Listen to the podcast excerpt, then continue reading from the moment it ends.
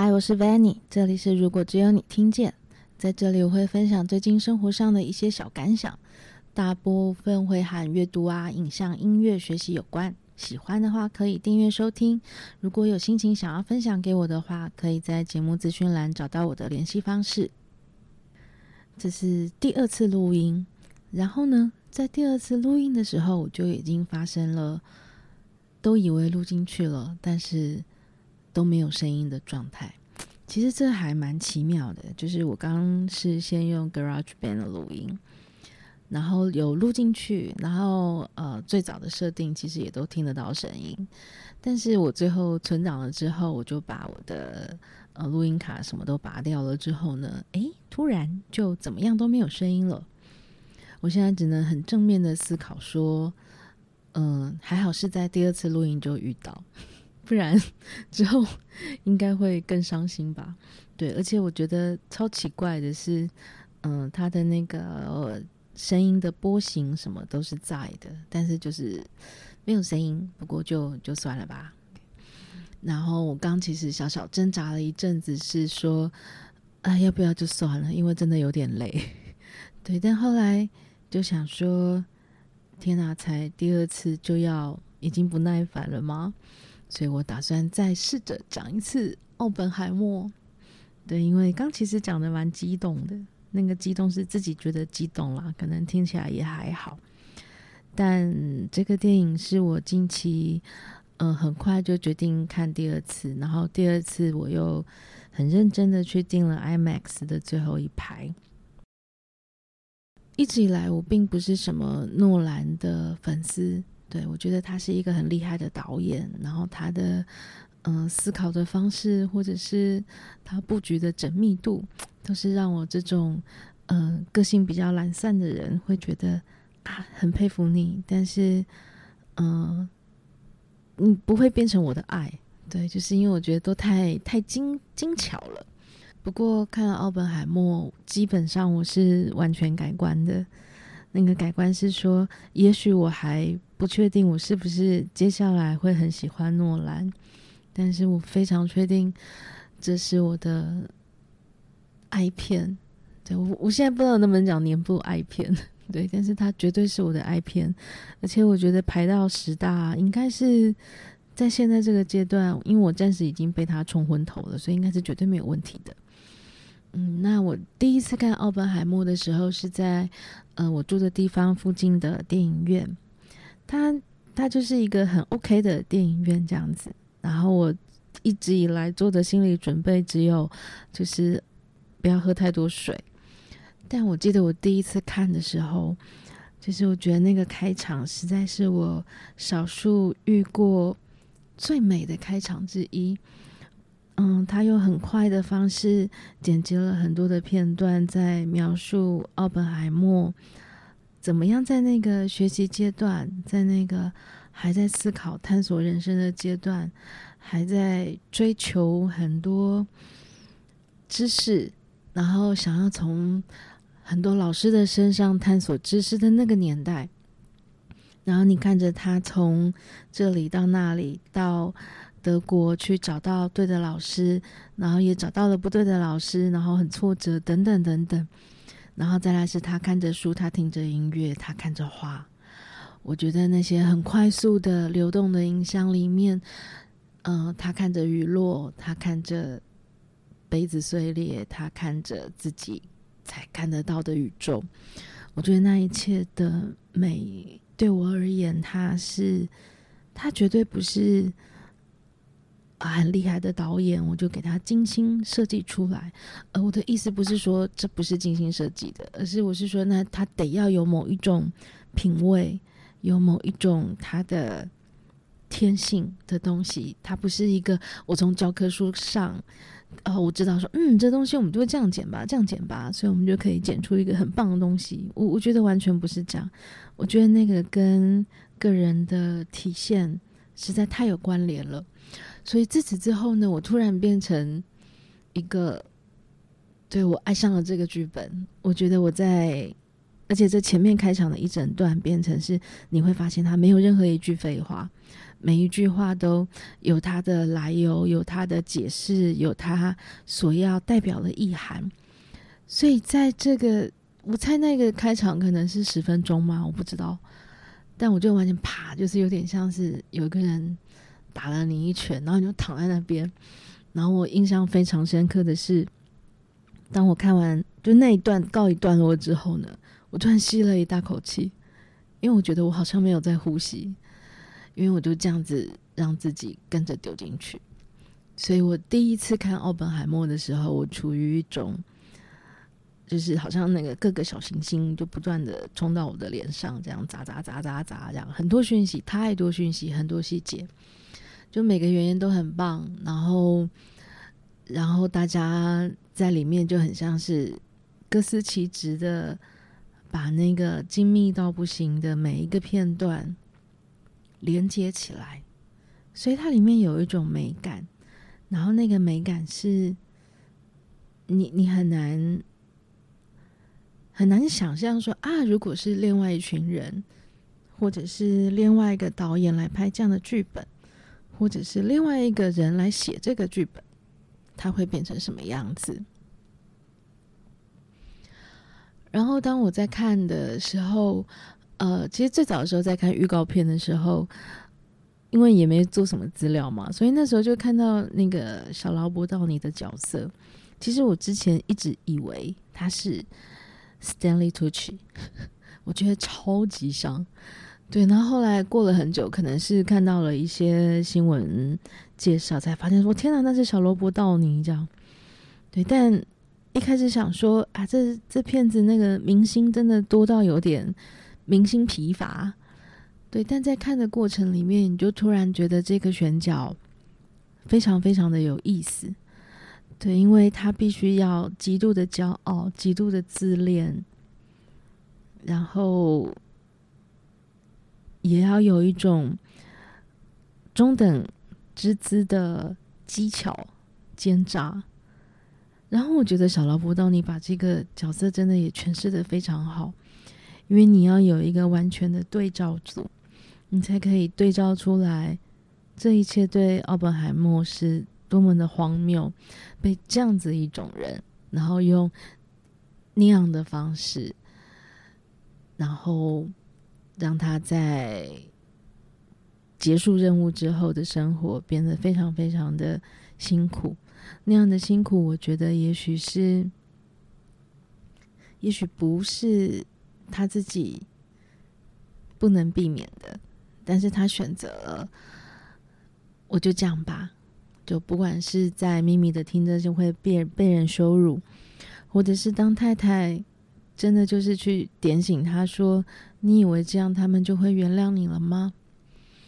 对，然后练外的时候，我们突然又听到了杜鲁门说：“你。”你有什么了不起？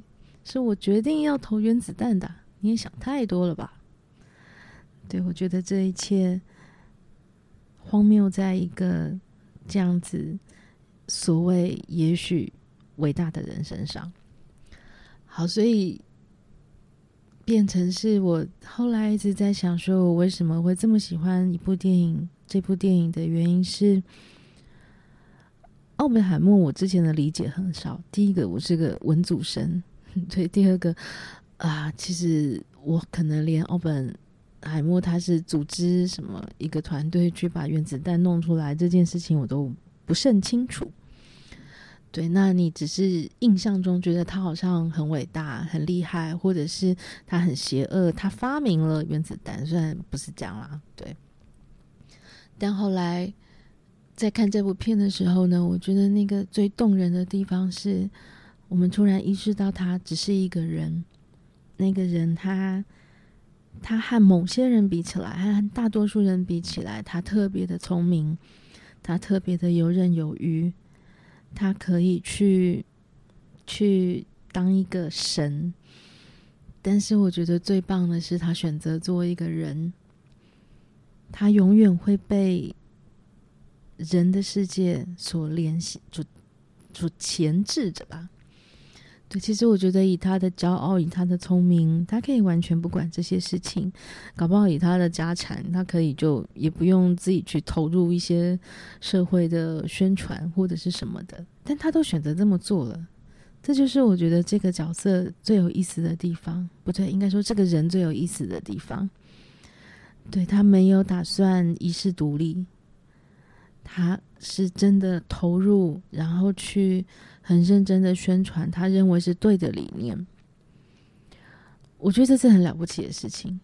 对，因为我觉得在任何一个社会之中，可以为自己相信的事情不断的去宣扬它，你去承担了一些，也许有人认为你应该要承担的责任，但说实在话，我我神我很少觉得每个人，任何一个人需要一定要去为某些责任承担。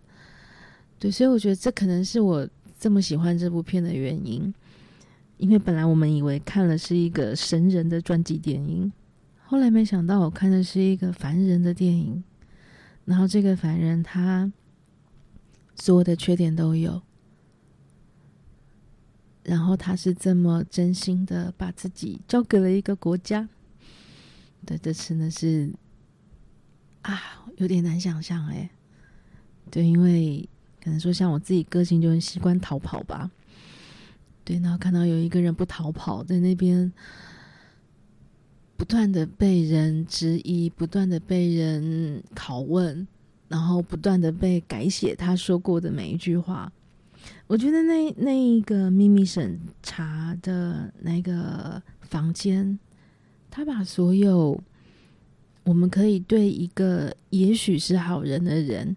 怎么样把它扭曲成，或者是把它打碎成一个？我想告诉你说，对，你就是一个这么糟，你就是一个这么糟糕。而且你说你爱国家吗？不，我说你不是。你说你很厉害吗？不，我说你不是。对，你觉得你之前没有做这些事情吗？我说你是。我觉得在那个不断折磨的过程里面。你要维持一些自己的理智，或者是你还是要知道自己为什么在这里承受这一些，所以还是要回到他太太对他说的那句话，就是你以为这样他们就会原谅你了吗？然后他说他没有讲话，可是我觉得他希望是，他应该没有讲话吧，我应该没有忘记吧。然后第一次看的时候，我就哇，有一种五雷轰顶的感觉。后来当然就是去看 IMAX。然后以前我看 IMAX 都处于一种哇，我想要荧幕大一点啊，我想要被包覆感一点啊。其实也就这样。但后来有时候仔细想想，好像也不一定需要去看 IMAX，也还好。我分不太出来啦。对，但这次是我第一次看 IMAX 影厅，有那种哇。完全不同的感觉，尤其是像当开场的时候，就是你的整个画面，然后他他的脸，奥本海默的脸就这样子在你的眼前，我我觉得那个感受是非常的难以形容的，就是我很高兴导演用了各式各样的方式要我们进入这个世界，而不是。要我们去戴 3D 眼镜，我觉得那真的非常非常的厉害。然后看第二次的时候，我有一种在梦游的感觉，因为那个梦游的感觉是你你跟着荧幕上不断变化的影像，然后也会看出一些跟一开始第一次看不太一样的地方，例如有一个对他老是唱反调的科学家。我就变得很喜欢他们两个的对手戏，我觉得他们可能是程度上真的很互相理解的两个人。就例如太太可能不能理解为什么听证会上那个科学家说了奥本海默不好的话，然后奥本海默还会跟他握手。对，但其实我完全懂，因为他们会尊重，就是。我相信你的相信，我也尊重你的相信。就算你的相信跟我不合，但我也 OK。我觉得这是一个很棒、很难得的尊重，尤其是在现在这个世界。然后看到肯尼斯布莱纳，我觉得他真的是每一句话都是最棒的台词，都是不断的，他他的话都是让那一个阶段的奥本海默再往上一个 level 的那样的话语。我觉得他心里一定很高兴。当他说到剧本的时候，虽然才几句，就几场戏，对，但是我觉得对那个角色而言，真的是无与伦比的畅快。然后再来是，我很想要提一个角色，他是和小劳勃道尼演对手戏的 Elden Enrich，应该是这样念吧，就叫 Elden 吧。啊，其实我第一次。看的时候，我就对这个角色有点感觉，可是我不认识他是谁，对，所以我就去查了一下，然后就发现，哎，这是那个韩索韩索罗啊，然后才发现说这个人好像星运，你可以说他星运蛮好的，但因为韩罗韩索罗拍成那个样子，所以后来他好像也就休息了一阵子。所以当我在第二次的时候，我突然觉得我被他的。那张脸所吸引了，好，那逻辑是这样哦，因为他出现的场面全部都是黑白的。那当然，导演有解释说，这些黑白的场景是因为就是要呃用另外一个角度，他人的角度来观看奥本海默，从他人的角度来讲这个故事。然后呢，他这个 Elden 他演的角色，这个有点像是参议员的助手哦。嗯、呃，他就他的角色就比较像我们一般观众一样，就是一般观众，我们就是一个纯真的角色，我们完全不知道这个故事要讲什么，所以我们在戏剧里面常常会有一个角色是你可以跟着他，你跟着他来看这这一切。然后这个助手呢，一开始就是他是他是天真的，他是觉得，哎，反正我们就走个程序嘛。您不用太担心，就是他会跟小劳勃道尼说啊，反正这走个程序就一定会过的啦，这样你的任命一定会过的。但后来我们就发现，这个角色他没有这么简单。然后我觉得 Alden 他在演这个角色的时候，我觉得这个选角真的是太棒了，因为他有着一张就是很美国人的脸。美国人的脸，你很难形容。就是你看到那种脸，就会觉得，嗯，这就美国人，他很天真，很很正直，嗯，他应该是热心助人的。对，他周末的时候，家里的后院应该就会邻居们会一起来吃个烤肉之类的。所以那样子的样子，就会变成是说。对，甚至还会有一种某一种美国人的样子，是你会觉得他就是觉得，哎，事情就是这么简单嘛，你们干嘛想这么多呢？的那个形象。对，但是我觉得这个角他演的很棒的地方是，因为到后来会有一些嗯、呃、对白，是你会意识到他他更多。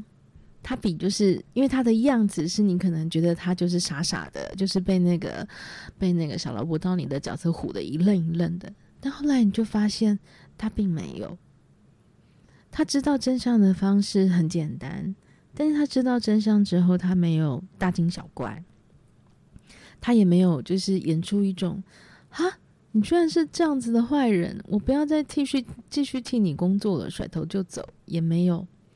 他就是继续做好他的工作，然后继续做好他针对已有的资讯所做的当场的分析，然后他会很诚恳的，嗯，我觉得用诚恳这个字不错，他很诚恳的跟参议员说，可能当初奥本海默跟爱因斯坦在聊的是其他更重要的事。我觉得这种雷打下去的时候啊。对一个那么自负的人来讲，他发现自己被一个啊，我觉得你是个小笨蛋，让我来教教你什么叫政治吧。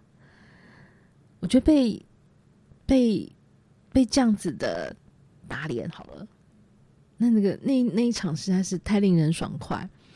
可是那一场爽快不是演的很爽快的那一种，而是我觉得光是靠 Alden 的。表现就是这样平平的带过去，但其实我们知道并没有那么平。